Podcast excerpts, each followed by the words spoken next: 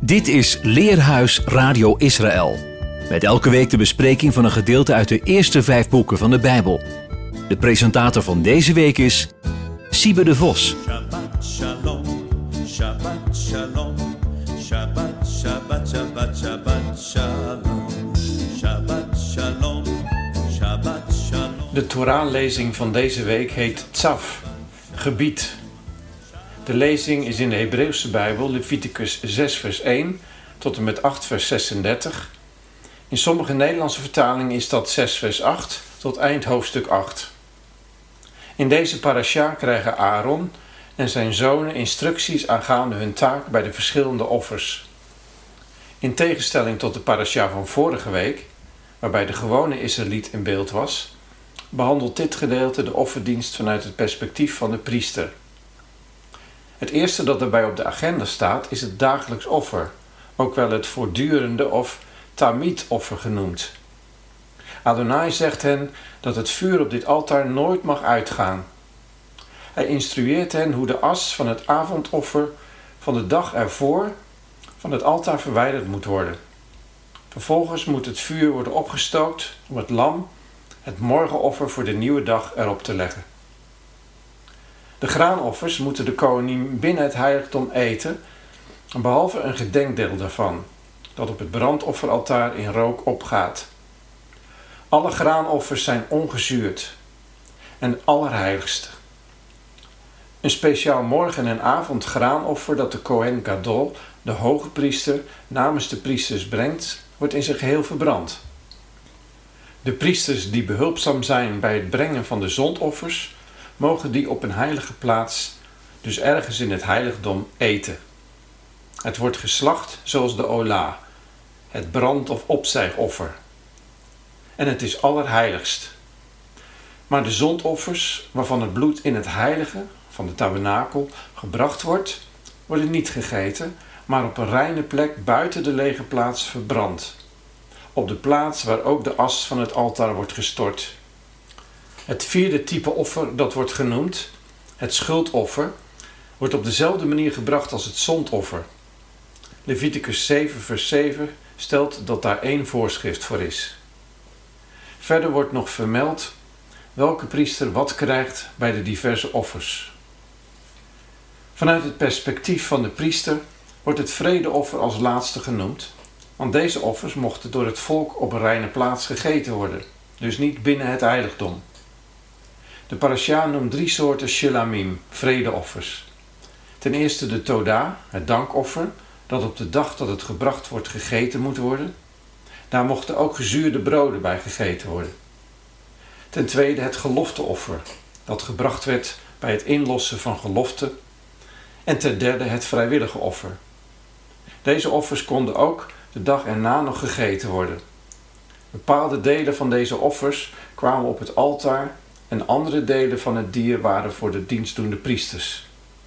Het volk wordt gewaarschuwd om niet in rituele onreinheid aan een offermaaltijd deel te nemen en ook om in het geheel geen vet of bloed te eten. Na dit alles wordt verteld hoe Aaron en zijn zonen worden gewijd in een zeven dagen durende ceremonie. De priesters in spe gaan in het mikwe, hullen zich voor het eerst in hun priestelijke kleren en Mozes zalfde Aaron met olie. Er wordt vervolgens een zondoffer gebracht, een brandoffer en een speciaal vredeoffer, het wijdingsoffer. Alle priesters worden gemerkt met het bloed daarvan aan hun rechteroorlel, hun rechterduim en hun rechter grote teen. Ook worden alle priesters besprenkeld met olie en bloed. Ten slotte moeten Aaron en zijn vier zonen zeven dagen en nachten bij de ingang van de tent van ontmoeting verblijven. Een soort quarantaine dus.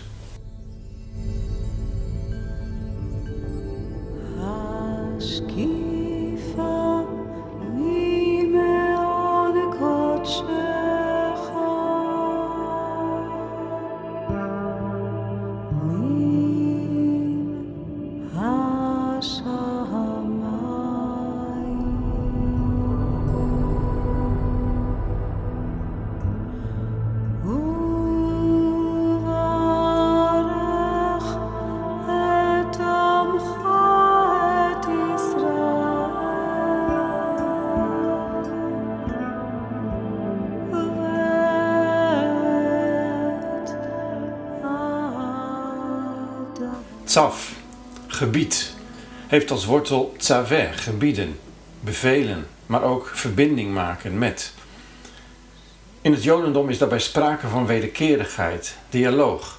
Nooit louter beveel is beveel. Tsaveh komt maar dertig keer voor in de Torah. Meestal staat er dat God spreekt of iets zegt. Bij het geven van de tien woorden, Exodus 20, staat er bijvoorbeeld dat God spreekt. Wanneer hij gebiedt, moet er dus wel wat bijzonders aan de hand zijn. Het woord mitzwa, gebod, is van tzaveh afgeleid. We vinden tzaveh in de Torah voor het eerst in Genesis 2, vers 16 en 17. De ene God gebiedt over de mens en zegt: Van alle geboomten in de hof mag je eten en eten, maar van de boom der kennis van goed en kwaad, daarvan zul je niet eten, want ten dagen dat je van hem eet, zul je de dood sterven. In Genesis 2 gaat het om een universeel gebod. In Parashat Tzav is het gebod specifiek voor de priesters. Opmerkelijk is dat in de parasha met de titel Tetzaveh, je zult gebieden, dat we vinden in Exodus 27 vers 20 tot en met 30 vers 10, ook de priesters en het gebod centraal staan. Daar gaat het met name om het aansteken van het voortdurende licht van de menorah. In de parasha van deze week is dat het voortdurende offer op het altaar. De Haftarah-lezing is uit Jeremia 7 vers 21 tot 8 vers 3 en 9 vers 22 en 23. Het is een deel van de toespraak die de priester Jeremia bij de tempelpoort hield. Voegt uw opgangsgaven bij uw slachtoffers en eet rustig het vlees op. Want ik heb met uw vaderen niet gesproken en u niet geboden ten dagen dat ik hen uitleidde uit het land van Egypte, over woorden betreffende opgangsgaven en slachtoffer. Alleen dit woord heb ik hun geboden, toen ik zei, hoort naar mijn stem. Wezen zal ik u tot God, en jij zult mij tot gemeente wezen. Wandelen zul je over heel de weg die ik u zal gebieden, opdat het u goed gaat. Het hart van de offers is overgave en gehoorzaamheid. Zou je levenspartner blij zijn met een bloemetje als ze tegelijkertijd weet dat je haar bedriegt? Dat is waar het om gaat. Of denken jullie dat mijn huis een roverzol is, zegt Jeremia namens God in 7 vers 11. In de lezing uit de apostolische geschriften, Hebreeën 9 vers 11 tot en met 28, gaat het juist om de gehoorzaamheid van de Messias, de gezalfde, die als hoge priester van de komende goede dingen is gekomen en door zijn eigen bloed eens en voorgoed binnengegaan is in het heilige en een eeuwige verlossing heeft bewerkt.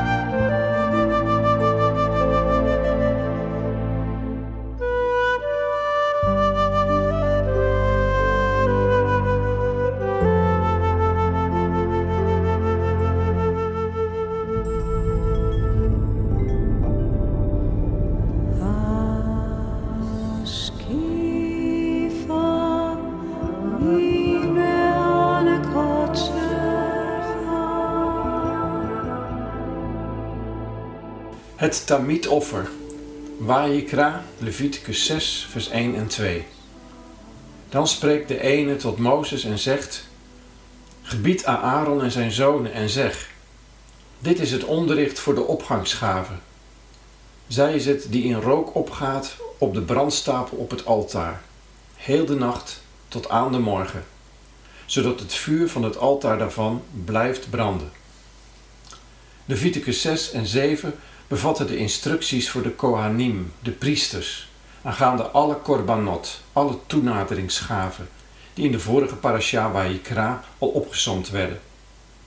Gebied aan Aaron en zijn zonen staat in contrast met Leviticus 1 vers 2, spreek tot de zonen Israëls en zegt tot hen. Dan gaat de tekst verder met, dit is de Torah voor de Ola. Dit is de instructie voor de opgangsgaven. Het was de verantwoordelijkheid van de priesters dat de offers op de juiste manier werden gebracht.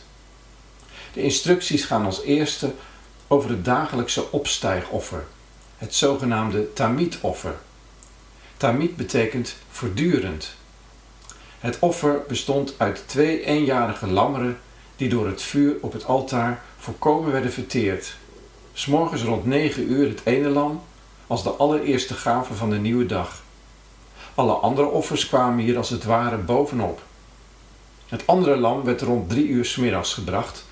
Dit was het laatste offer van de dag en brandde de hele nacht door, vandaar ook de term middag- of avondoffer. Op deze manier bleef er een voortdurende opgangsgave op het altaar branden. S'morgens werd de as verwijderd, het vuur opgestookt en begon de procedure opnieuw. Het woord tsaf, gebied, slaat dus in eerste instantie op het tamid-offer, het voortdurende offer. Dit wordt voor het eerst genoemd in Exodus 29, vers 38 en 39. Zie Parashat Tetzaveh, je zult gebieden. En vormde dus de basis voor alle andere toenaderingsgaven. Het Tamid-offer verwijst vervolgens de Joodse traditie naar de ram die Abraham in plaats van Jitschak op de berg Moria offerde. Die ram was er al sinds het begin van de schepping, zo wordt gedacht, en werd op dat moment geofferd, al was het Jitschak zelf. De binding van Isaac, oftewel de Akedat Jitschak, wordt door vrome Joden dagelijks in de gebeden herdacht en vormt als het ware de legitimatie van het Tamid-offer. In Marcus 15 lezen we dat Yeshua werd gekruisigd tijdens het brengen van het morgenoffer en stierf tijdens het brengen van het avondoffer. Petrus stelt in 1 Petrus 1, vers 19 en 20 dat we vrijgekocht zijn door het kostbare bloed van de Messias als van een smetteloos en onbevlekt lam, die tevoren gekend is voor de grondlegging van de wereld, maar in de laatste tijden geopenbaard. Ook Openbaring 13, vers 8 noemt dit lam dat geslacht is sinds de grondlegging van de wereld. In dit Bijbelboek staan wel 25 verwijzingen naar dit lam. Zo verwijst het Tamid-offer ook naar Yeshua, die zijn leven in de dood overgaf. Niet als een mensenoffer. God wil geen mensenoffers. Maar de bloedige marteldood van de onschuldige rechtvaardige voorziet als een waar vlekkeloos lam in vergeving, genezing en uiteindelijk volledige verzoening tussen God en zijn volk. Het brandoffer was geen zondoffer, maar werkte juist andersom. In plaats van dat zonde werd overgedragen op het dier, werd de gaafheid van het dier overgebracht op degene die zijn handen op de kop van het dier legde. Het dier vertegenwoordigde het individu en zelfs het hele volk. Zo vertegenwoordigt het lam ons ook als gelovigen. In nummer 28 vers 2 lezen we dat Israël verantwoordelijk wordt gehouden voor het brengen van het Tamid-offer.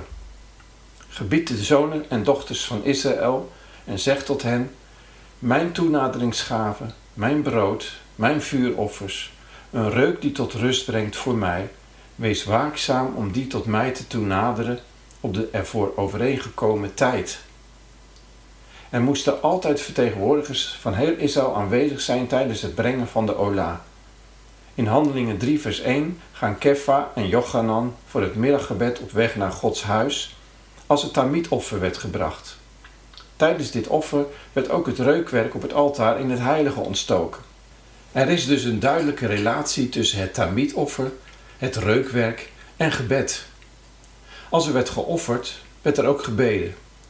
In Psalm 141, vers 2 bidt David: Mogen als wierook voor u aanschijn staan mijn gebed, het opheffen van mijn handpalmen als een broodgift in de avond. Waarschijnlijk had Shaul Paulus dit Tamid-offer voor ogen toen hij in 1 Thessalonicense 5 vers 17 schreef: Bid zonder ophouden.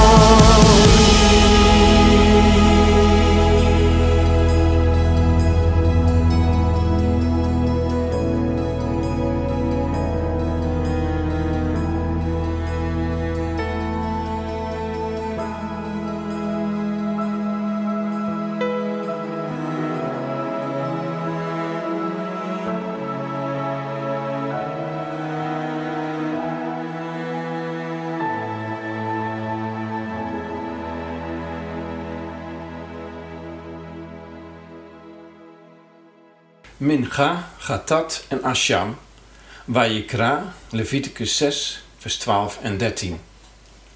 Dan spreekt de ene tot Mozes en zegt: Dit is de toenaderingsgave van Aaron en zijn zonen, die zij zullen doen naderen tot de ene, op de dag dat hij zal worden gezalfd. Een tiende van de eva vol korenmeel als broodgift, altijd, en de ene helft daarvan in de morgen en de andere helft in de avond. Op de dag dat Aaron tot hoogpriester werd gezalfd, bracht hij een heel speciaal graanoffer. De ene helft s morgens en de andere helft s avonds. Normaal gesproken werden graanoffers, behalve het gedenkdeel dat in vlammen opging, door de priesters gegeten als iets allerheiligst. Maar de minga van de priesters werd niet gegeten, maar volledig verbrand.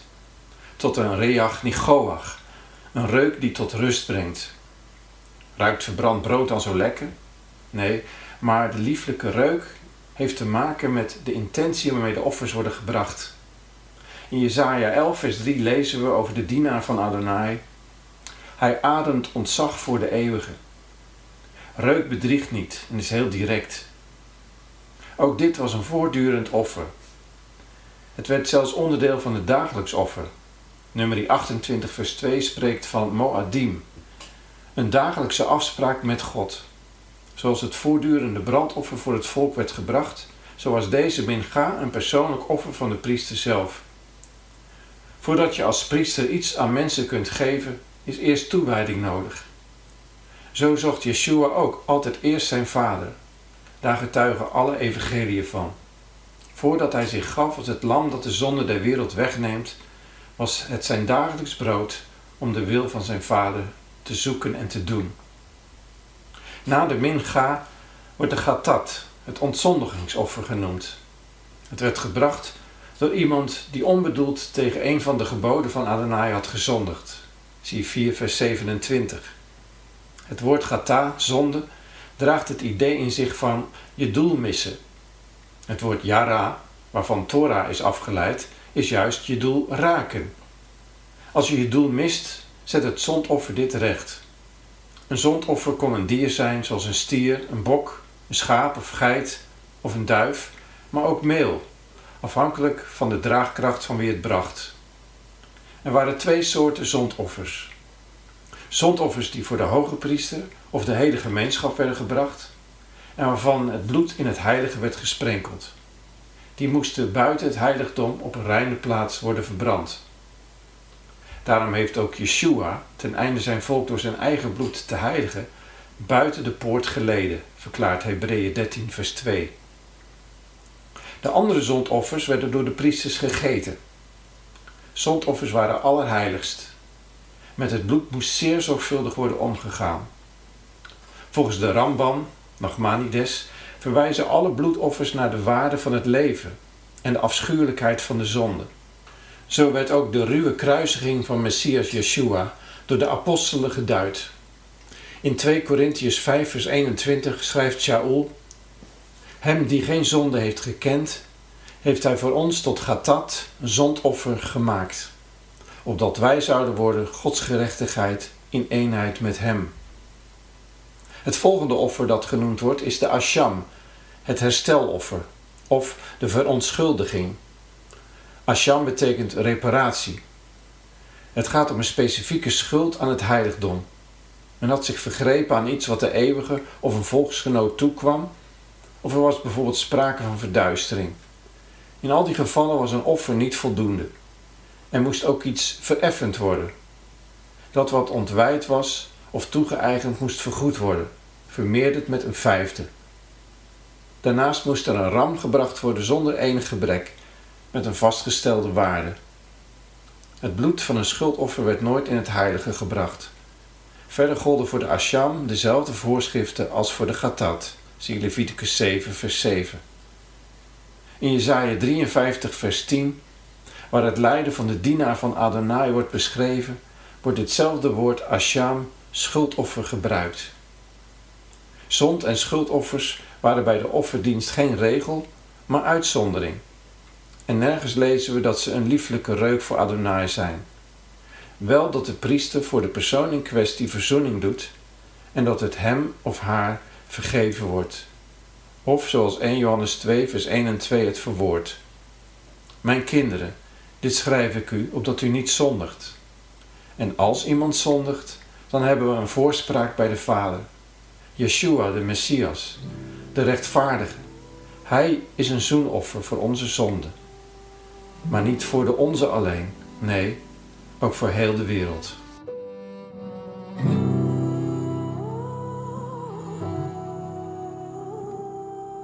He had no form or beauty that we should even look at him. Rejected and despised, our faces turned away. But by his bruises we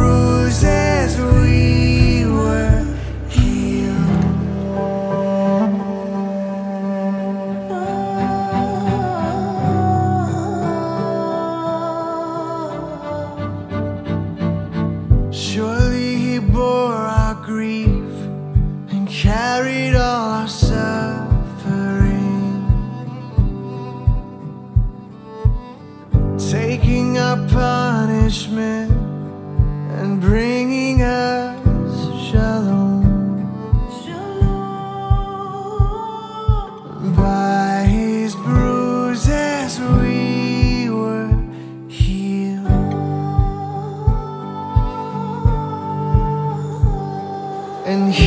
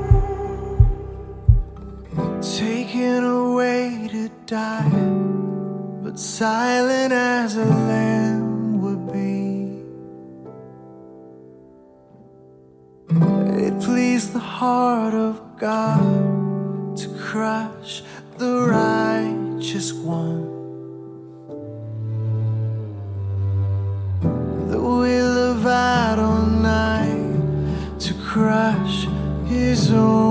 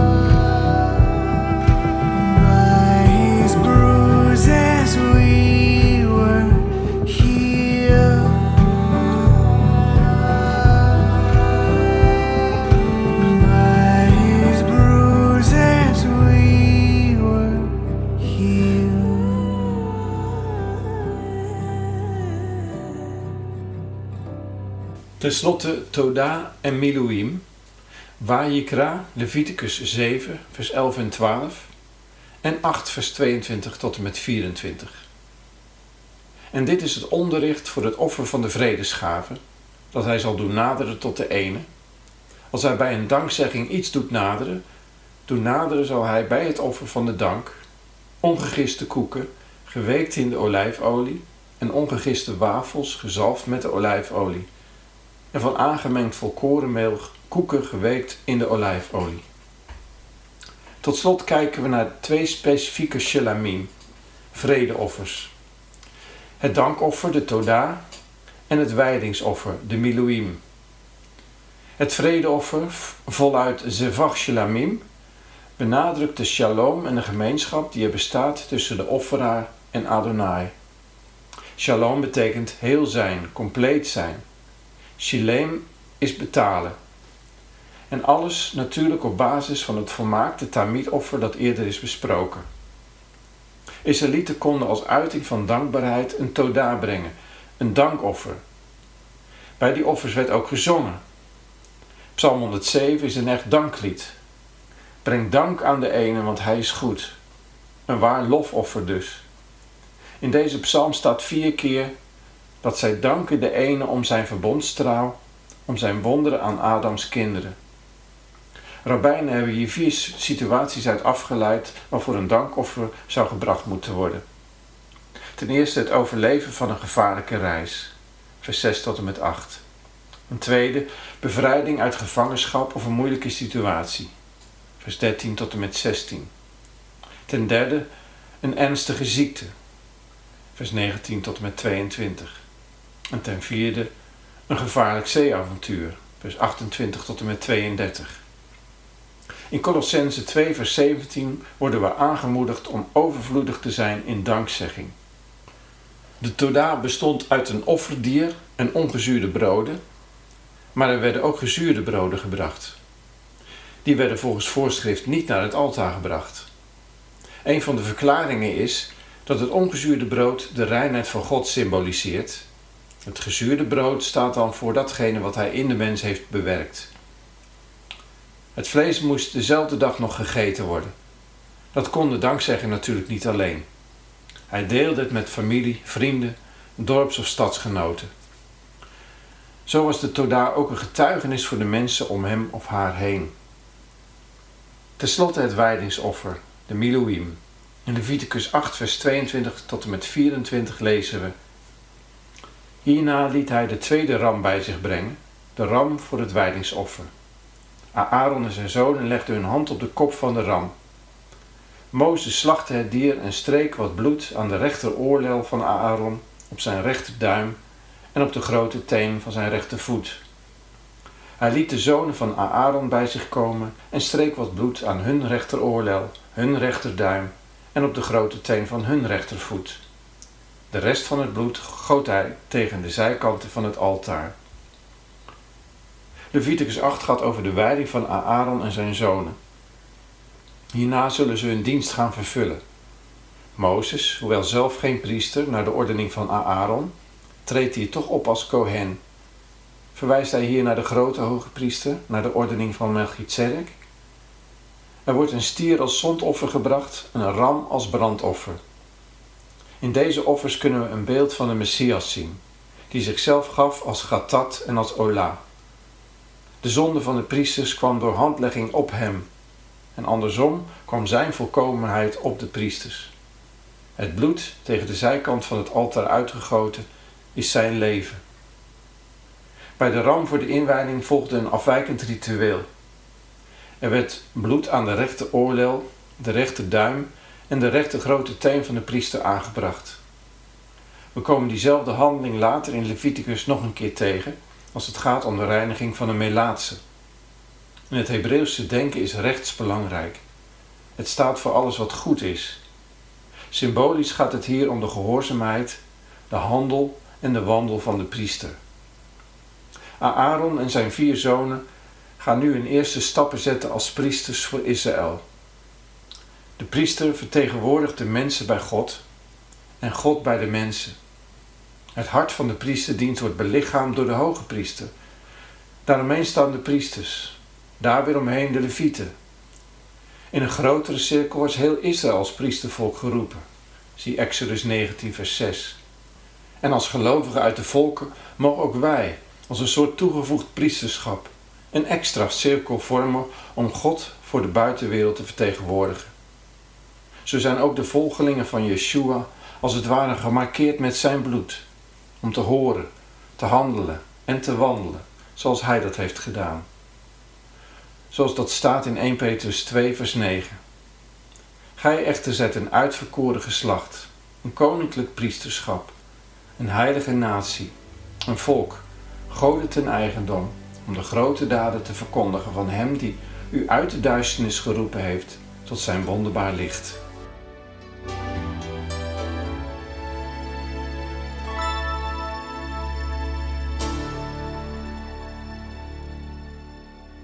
This is something I can do as a gift of love to you. Out of my heart I cry, oh Lord, I cry to you.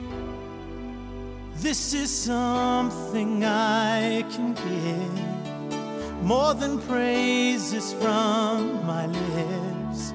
I give my heart, oh Lord, I lift my life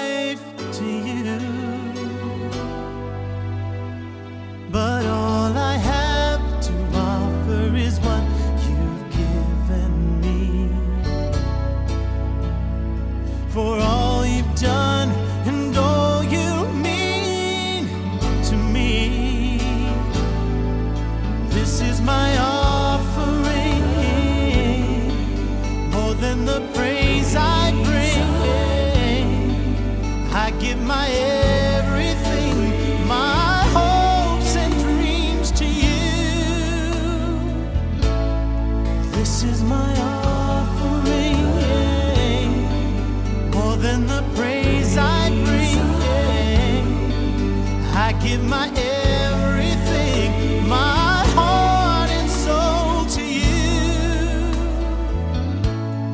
This is my